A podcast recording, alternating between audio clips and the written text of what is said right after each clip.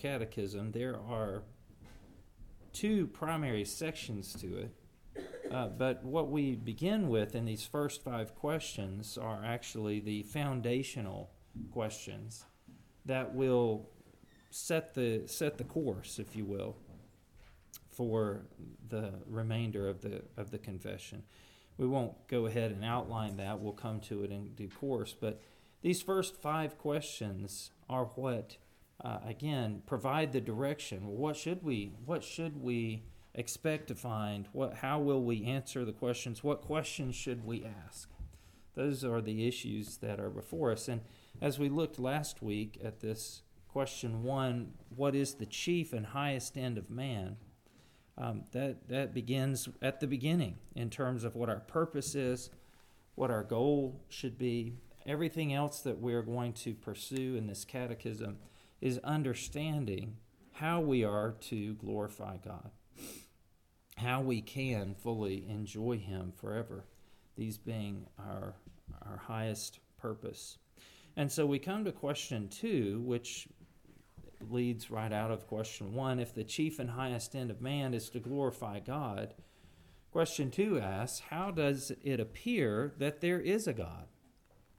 In other words, um, where, where does our conviction lie uh, that we were right in question one? How, how are we so sure that there is a God? How is that apparent to us? Um, how is it that this must be the overarching principle of our lives, the chief and highest end. And so there are a number a number of things that this answer gives to us in this question. Um, there's two parts to it. We'll read the question and the answer, and then we'll come back and look at those. How doth it appear that there is a God? The very light of nature in man and the works of God declare plainly that there is a God but his word and spirit only do sufficiently and effectually reveal him unto men for their salvation. Now, the first the first part of that addresses general revelation. Um, we typically think of God's revelation of himself in those two categories general revelation and special revelation. The general revelation being what is common to all men, and the special revelation being his additional revelation of his gracious purpose to the people that he has um, called unto salvation. This general revelation, as we're going to look at the scriptures, is, is insufficient. I want you to see that uh, as we look at these scriptures. Uh, it's not sufficient to accomplish what is needed in our lives. And why is that? It's because of our bent of heart, it's because of our sinfulness. Uh, what was plain, what is still plain, uh, it is not sufficient to persuade a sinner's heart to love and worship this God. Because of Adam and Eve and their choice to rebel against God in the garden, because of that corruption of their nature, the animosity between man and his God, uh, it has led to what we saw not long ago in Romans 1 that suppressing of the truth and unrighteousness.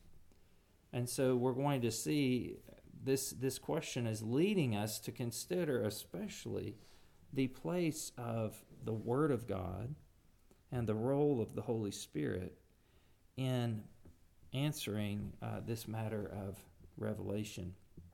And so we'll, we'll come to that. But first, let's look at the general revelation of God. How does it appear that there is a God? The very light of nature in man, the works of God, declare plainly that there is a God. Look at Romans with me. Romans chapter 1. And we will begin in verse 18 and read through verse 23. For the wrath of God is revealed from heaven against all ungodliness and unrighteousness of men, who by their unrighteousness suppress the truth. For what can be known about God is plain to them, because God has shown it to them.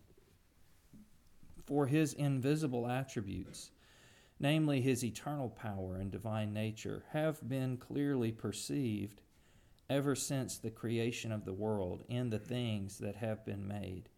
So they are without excuse. For although they knew God, they did not honor him as God or give thanks to him, but they became futile in their thinking, and their foolish hearts were darkened. Claiming to be wise, they became fools and exchanged the glory of the immortal God for images resembling mortal man and birds and animals and creeping things. In these verses, we see uh, the sinful condition of men in terms of God's revelation. Uh, it opens up with the wrath of God being revealed from heaven against the ungodliness and unrighteousness of men. What, what is it that calls down the wrath of God from heaven? Well, it is the rebellion, the rejection, the unrighteousness, the, the war of men who were created to serve God and love Him and walk with Him, who are fighting against Him, who are, as this text says, suppressing the truth. Now, it's, it's a testament against the sinner that there is something to resist there. They're at war. They're at war with God. They're suppressing something. They're suppressing the truth. Uh, you can't um, effectively push against something that's not there. And this is this is just a constant and continual witness against the sinner. Um, why is he so resistant? What is he resisting? He's resisting the truth that he knows that God is. And how, how can we be sure that all men uh, stand condemned in this way? How, how can we be sure that uh, none have an excuse that would be sufficient? Well, I didn't know. I didn't know there was a God. Well, God tells us in verse 19 that what can be known about God is plain to them because God has shown it to them. This is what our, our larger catechism is referring to the very light of nature in man and the works of God. These are two aspects of general revelation. The first that sometimes we overlook is we don't even have to look outside of ourselves. As created beings, everything about us tells us that we were created. We, we don't bring ourselves into this world. We come into a world that we didn't make. Um, if we if we know ourselves, as John Calvin said, if we know ourselves at all, it is in relation to God.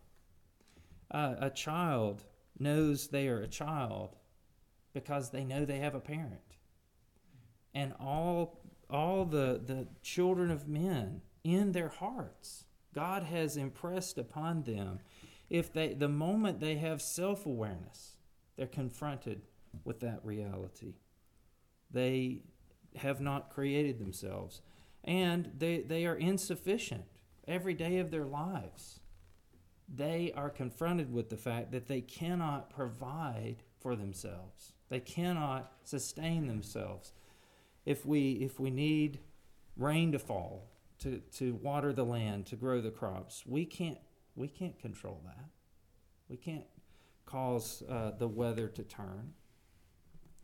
Um, if if we are cold and it's January, we can't we can't warm the world up. We can uh, put clothes on, but all of this, every moment of our lives, um, confronts us with the fact that we are creaturely. We're not we're not the creator. We can't we're not we're in a world that we don't control. We also have just the simple truth that we, ha- we are rational beings. We have a reason. Uh, the fact that we are able to, to know and learn and think and explore, all of that is a testament to a, a rational um, intelligence behind the creation of the world. Um, how is it that we can study and, and learn? Well, it's because there's a God who has created in such a way that there is order, there is purpose, there is permanence, and there is uh, the ability that we have to to love, to learn, and to grow. Um, there are many aspects of, of who we are that would testify to us. And all of this summed up in this light of nature in man. One that I think is important not to forget. We read in Genesis that God created man in his image. And of course, that image was a reflection of his character. Um, it, it reflected his righteousness, his holiness. Um, it reflected uh, his rationality. But one thing that we see Paul go on to explore in terms of this light of nature and man in Romans chapter 2, as we're studying in our uh, sermons, we're coming to verses that speak to the fact that man knows there is such a thing as morality. There is a moral compass uh, impressed upon each of us. Uh, the concepts of right and wrong, these aren't things that our culture just artificially impresses upon us, but all men of all cultures uh, have the capacity to understand and to know. In fact, uh, are born with a knowledge of some sense of right and wrong. And that, if anything, uh, nothing else, that, that testifies that there is, there is a God who has determined right and wrong. Uh, those are fixed and they are knowable. So, the light of nature and man and the works of God. And this then brings us to consider around us, the world around us, as Romans 1, verse 20 says, For his invisible attributes, namely his eternal power and divine nature, have been clearly perceived ever since the creation of the world in the things that have been made. And so when we look around us, we look at the, the stars in the heavens, we look at the scale of the universe, we look at the, at the um, evidence of the design of the universe on a macro and a micro level. Uh, the more we study, the more we look, the more we see, all of it is testifying to us of, of what we knew, even just from considering ourselves. From that moment of consciousness, we know that these are the works of a divine creator his invisible attributes, namely his eternal power and divine nature, have been clearly perceived. Um, the, the works of God are a sufficient witness against us. If somebody were to say in heaven, standing there before the judgment seat, Well, God, I just, I didn't know. I had no idea. I had no idea that you were here. I had no idea that you were real. I had no idea that you had made the world and, and me, and I had an obligation to live for you. Um, all of this is going to condemn all men before God. There is no escape from the revelation of God. The works of God declare plainly that there is a God. It's clearly perceived, as Romans says here. Well, let's look at Psalm 19, we see that theme of the, the created order speaking to us of, of the glory of God. Uh, the heavens declare the glory of God, and the sky above proclaims his handiwork. Day to day pours out speech, and night to night reveals knowledge. There is no speech, nor are there words, whose voice is not heard. Their voice goes out through all the earth, and their words to the end of the world. In them he has set a tent for the sun, which comes out like a bridegroom leaving his chamber, and like a strong man runs its course with joy. Its rising is from the ends of the earth of the heavens, and its circuit to the end of them. And there is nothing hidden from its heat. Um, the heavens declare the glory of God. Uh, this this is plain. It's it's sufficient. It's it's a wordless message, but it's an interesting uh, way of describing it. Uh, day to day pours out speech, and night to night reveals knowledge. There is no speech, nor are there words whose voice is not heard. Uh, it's a silent witness that's inescapably loud. It's it's a it's a deafening revelation in the sense that there is no escaping this. There is no part of the world we can go. We can't even close our eyes and escape the revelation of God. The works of God declare plainly that there is a God. And so in Acts chapter 17, the Apostle Paul is sharing the gospel with the men of Athens who, in every way, have been outside the covenant of God's grace for many, many generations. And yet they testify of a knowledge of God. What is the, the city full of? It's full of idols to uh, dedicated to the worship of various gods. Uh, for all of their philosophy and for all of their wisdom, um, they cannot outrun this understanding. And Paul even points these men to one of their own poets, a philosopher poet, um, to to use their own words against them. In in um, Acts 17, verse 26, Paul says, "And he made that is God. He made from one man." every nation of mankind to live on all the face of the earth, having determined allotted periods and the boundaries of their dwelling place, that they should seek God and perhaps feel their way toward Him and find Him. Yet He is actually not far from each one of us.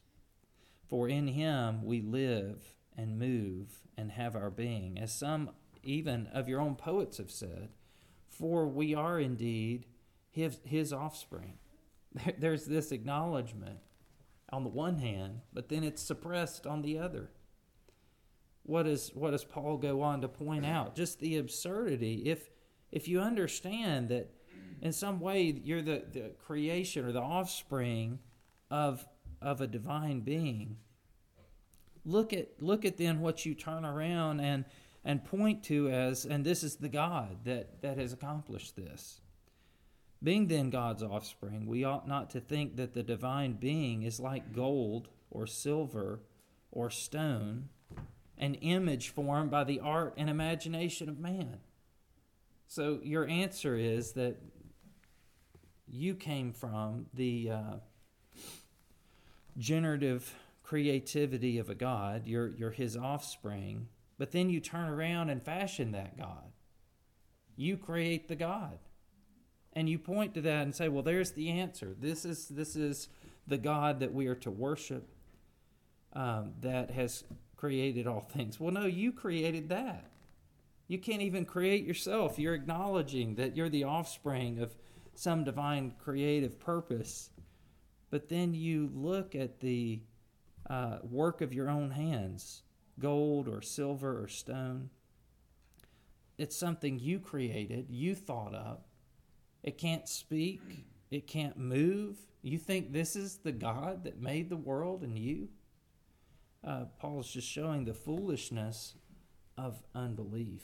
And then, of course, he goes on to call these men to repentance, that that's God's call to them um, because he has appointed a day of judgment. He has sent his son to be the Savior. And there, there's not going to be any plea of ignorance that will hold up in that day when he judges the world in righteousness. And so what this question first begins with is in answer to how does it appear that there is a God? Well, everywhere. Where does it appear? How's it apparent? In every possible way. Everything that you could think of, everything you could point to, the fact that you can think, the fact that you exist, the fact that you have any conscious awareness at all, all points to this inescapable fact God has revealed his presence to you. Uh, there is the obligation to worship him, the obligation to know him. As Paul said, God has appointed these uh, periods and the boundaries of the dwelling places of all the men on the face of the earth. To what end, in verse 27? That they should seek God and perhaps feel their way toward Him and find Him. And so there, there they are. They've been given all of the, the goodness of God, which they don't deserve. Uh, they, they continue to re- reject and resist and suppress this inescapable fact that there's a God who made all of this. They don't want to serve and worship Him. They are rather enslaved to the thoughts of their own hearts and their own sin. And so, do they find Him? Well, only if God comes and seeks them. And that brings us then to the necessity of redemption and the fact that it is the special revelation of God and His personal presence and work that is required to overcome this. Here we have just all mankind at this point, in terms of general revelation, as far as we've gotten, is we're all guilty. We're all condemned. We all know better. We all can't, no, no one can stand before God and say, I have a sufficient excuse for not loving you and living for you. God will not accept that. He has testified uh, plainly. He says it's clearly known. But the sinful condition is so pernicious. It, it blinds the eyes, it hardens the heart. And what do sinners do in the face of general revelation? To a person, they suppress the truth in unrighteousness. That, that is perhaps the very essence of their sinfulness. They, having cast off the law of God in Adam, there in the garden, where God had said, You, you must live in obedience to my word, Adam chose to uh, follow his wife Eve into the lie of the serpent, that they could be as gods themselves, knowing good and evil, that God's word was not the absolute truth or the guide that they must follow. And ever since then, that has been the posture of men toward this truth about God. And so, what is required to overcome that is the supernatural grace of God. N- no person has any excuse, and no person can overcome this within themselves. Just like they can't create themselves, they can't recreate themselves. They cannot give themselves eyes to see other than what they see. They cannot change the condition of their own heart. Their will is corrupted. They can't even want to do the right things. Their, their, uh, their power is weakened. They lack the strength to accomplish it the love of God is not even present in their hearts.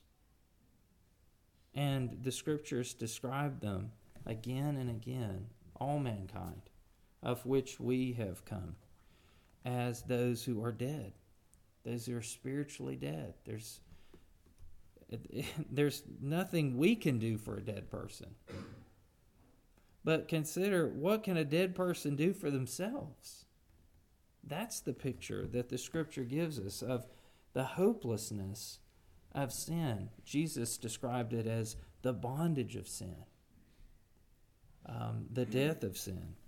Uh, whoever sins is the slave of sin, and, and it's a master that we cannot escape. It is within us when we have sinned uh, and given our hearts over to that. There is no recalling that ourselves. And so, all of that serves to condemn us. There, there's, there's no one that could legitimately challenge question one, answer one.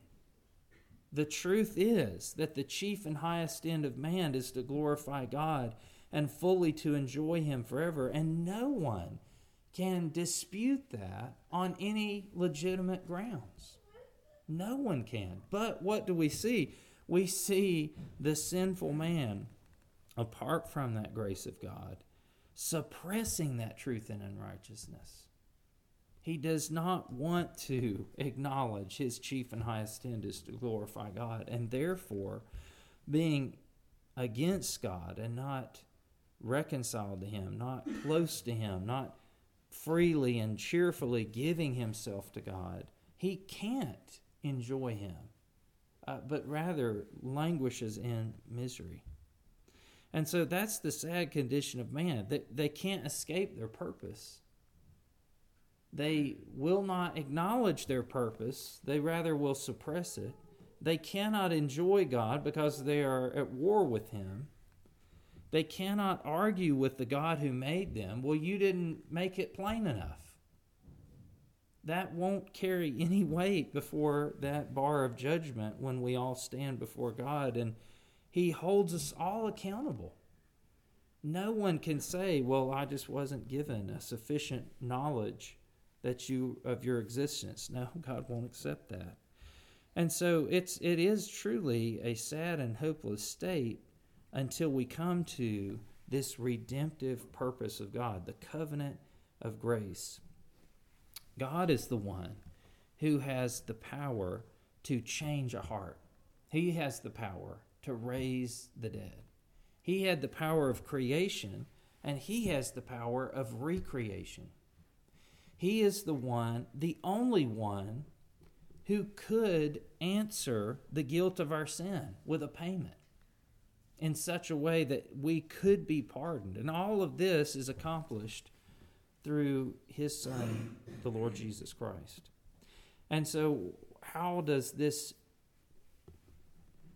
how does this uh, come into the revelation of God? How does it appear that there is a God? Well, in, in everything, it appears. There is no excuse, but there's also no joy in that. There's no acceptance of that apart from, and that's where we come to the second part of our answer. But his word and spirit only do sufficiently and effectually reveal him unto men for their salvation. Only, only God coming to us in his grace to overcome the resistance of our hearts, to give us a new heart and new eyes. He, he doesn't just carry us off still hard and blind and dead and resistant, but he actually comes to our very hearts and begins his work within us. It's called the, the new birth in the scriptures, regeneration. He gives us a moment in which new life is created within us.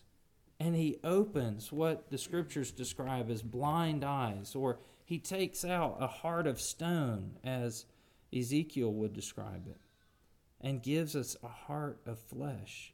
And so, for the first time, instead of suppressing the truth and resisting the truth of who God is, because of a work within us to create a new life, to see Him with new eyes that aren't blinded by sin.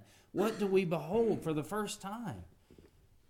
When we are looking at the same God who is good and gracious and loving, we now see a Savior and a Father, and we see Him as He is, not distorted by sin and rebellion we see him as the one that we must have and must love and delight in. And we see ourselves where before, I mean, how can it be? I mean, speak about the, the blindness of sin. How can men, men and women simultaneously be the very definition of corruption and evil and wickedness, and also at the same time have a constant struggle with pride?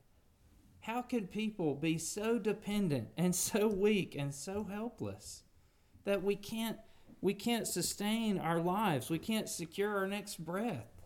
We can't keep our own lives uh, continuing. But we tell ourselves we have no need of anyone beyond ourselves. And we have we're not dependent. We have no obligation it truly is a sad and pitiful state of the blindness of sin. And God comes and opens our eyes. And not only do we see him in, in a new light, as, as Paul would say, I used to consider Jesus Christ according to the flesh. But now I see, I truly see. Not only do we see God with new eyes, but we finally see ourselves with only a measure, with only a measure of a, of a clarity that we have lacked to that point. When God gives us this new, this, this, the ears to hear the word that He comes and speaks to us. What is the word? Well, it's one that humbles us to the dust. We, we see ourselves in the light. Um, John Calvin used the illustration of, of how uh, we, we can just think of ourselves as having great powers of insight and vision, looking down in the dirt. But he said, the moment we raise our eyes and look up into the heavens and behold the sun, we're just completely overthrown. And uh, that speaks to us the powers of our observation being so limited.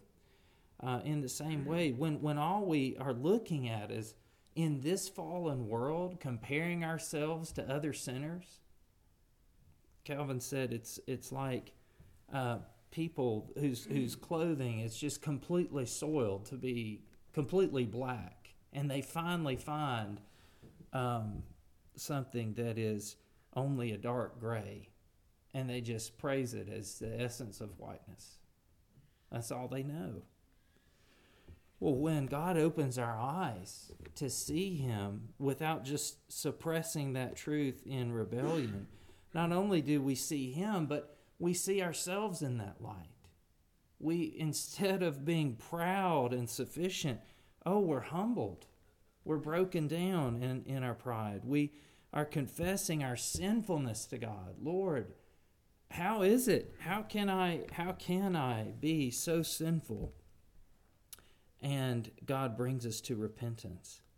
He impresses us with a need of his forgiveness. That's also being suppressed. Uh, and and it is something that again we could look in the, the world of sin and see example after example and just weep over how ineffectual and, and how helpless mankind is. Uh, this sense of guilt. The sense of guilt is not an illusion in this world. We have every reason to feel guilt. But people, apart from this re- regeneration of the heart, what must they do with that? They have no answer for that. It, it's a, another witness against them. I'm supposed to be sufficient. I'm supposed to be uh, full of joy in myself. I'm supposed to be um, doing, do, living life according to the standard that I set for myself. So why I am doing all of those things. Why do I feel so guilty? And we see people uh,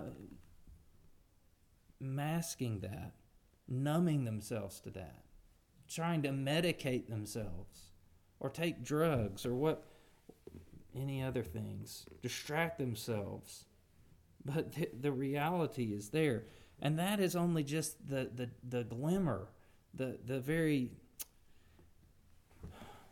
the very muted with the uh, as a blind man uh, might might sense something of the, the warmth and the light of the sun even through blind eyes. Uh, when we see, when our eyes are opened, when we're, we're not closing them and blinded by sin, we see uh, just a world of iniquity within ourselves.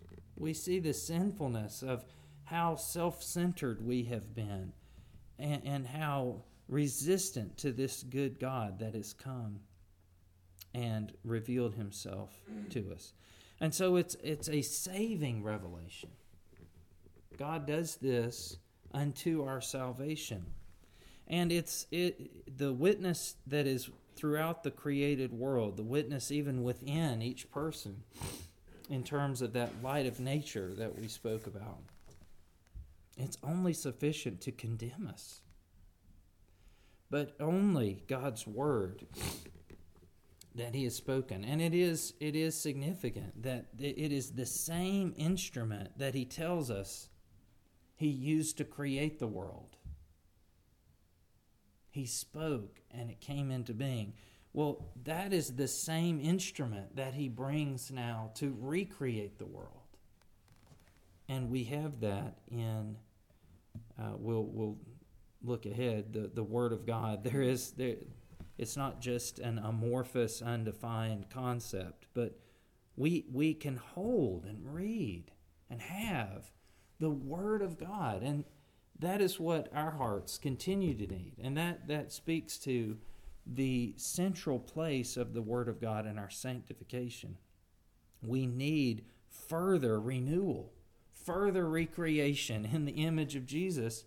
Where should we expect that to come from? Well, it's going to be God taking His Word and accomplishing that through His power in our lives.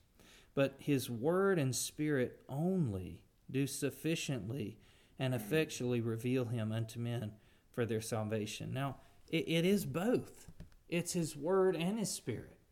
And this speaks to, again, the hardness of the sinful heart that a sinner can take up a copy of the Scriptures and read it cover to cover. They're, they're putting themselves in the path of the most powerful expression of revelation. The Word of God is hitting them again and again, but that isn't sufficient. The, the resistance that will shut their eyes to the testimony of creation is even sufficient. There have been people that have devoted their lives to the study of the scriptures. You can think about in the days of Jesus, of all the people of Israel, the ones that had the the luxury of spending the most time studying the Old Testament wasn't those men fishing on the Sea of Galilee, but it was the professional scholar class, the, the rabbis, the Pharisees, uh, many of them. Uh, these could recite from memory the Torah. I mean, an amazing, an amazing thing to accomplish, but just also equally amazing that you could literally be able to sit there and recite from memory this word and have so little spiritual understanding of it. Jesus again and again would point them back to the very thing they knew by heart and say, Do you see what you're doing? In Matthew 15, do, do you see how you're setting aside the Word of God to pursue what you have purposed? And so it requires not only the Word, but also the Spirit to sufficiently and effectually reveal Him unto men for their salvation. God Himself must come and open our hearts with that work of regeneration to hear, open our ears to hear, open our eyes to see. Uh, otherwise, we can be just further and further hardened by this very revelation. Well, we ran out of time to look at these last three scripture references. We'll, Lord willing, begin next week right there. Let's close with a word of prayer. Our Father, we do thank you for your graciousness to us. Lord, we have no excuse in our, our natural state as sinners. There is no excuse before you. Uh, the world that you have made, uh, our very existence, our consciousness, all of that testifies uh, that there is a God and there is an obligation and a guilt that uh, comes from that knowledge. Lord, we pray that you would have mercy upon those who are still laboring in darkness, still captured in the kingdom of darkness. Oh Lord, please come by your Holy Spirit and take your word and do that great work of opening their eyes. And Lord, please call the church back to her ministry of your word rather than uh, the uh, words of the world that uh, sound so pleasing to the sinner's ear. Oh Lord, only your word can give life, and we pray that you would uh, remove any messenger claiming to speak for you that would speak another word. Please bless us, Lord, in our study of the Scriptures. Bless us as a congregation. Bless our witness in this community. We pray that we would be uh, giving off the fragrance of the Lord Jesus Christ in everything that we say and do, and that you would have mercy upon those who are on the path of destruction. Lord, please stir our hearts up to pray more earnestly as we were reminded again this morning whether it's those in our families or our neighbors, those we work with. Father, we pray that their salvation would, would be a great burden upon our heart, that we would continue to bring to you. And thank you, Father, for hearing us and for welcoming us into your presence to worship you. We thank you for the work of Jesus Christ who has opened up that way and for the presence and powerful working of your Holy Spirit to uh, give us the ability once again to know you uh, with love. We pray this in Christ's name. Amen.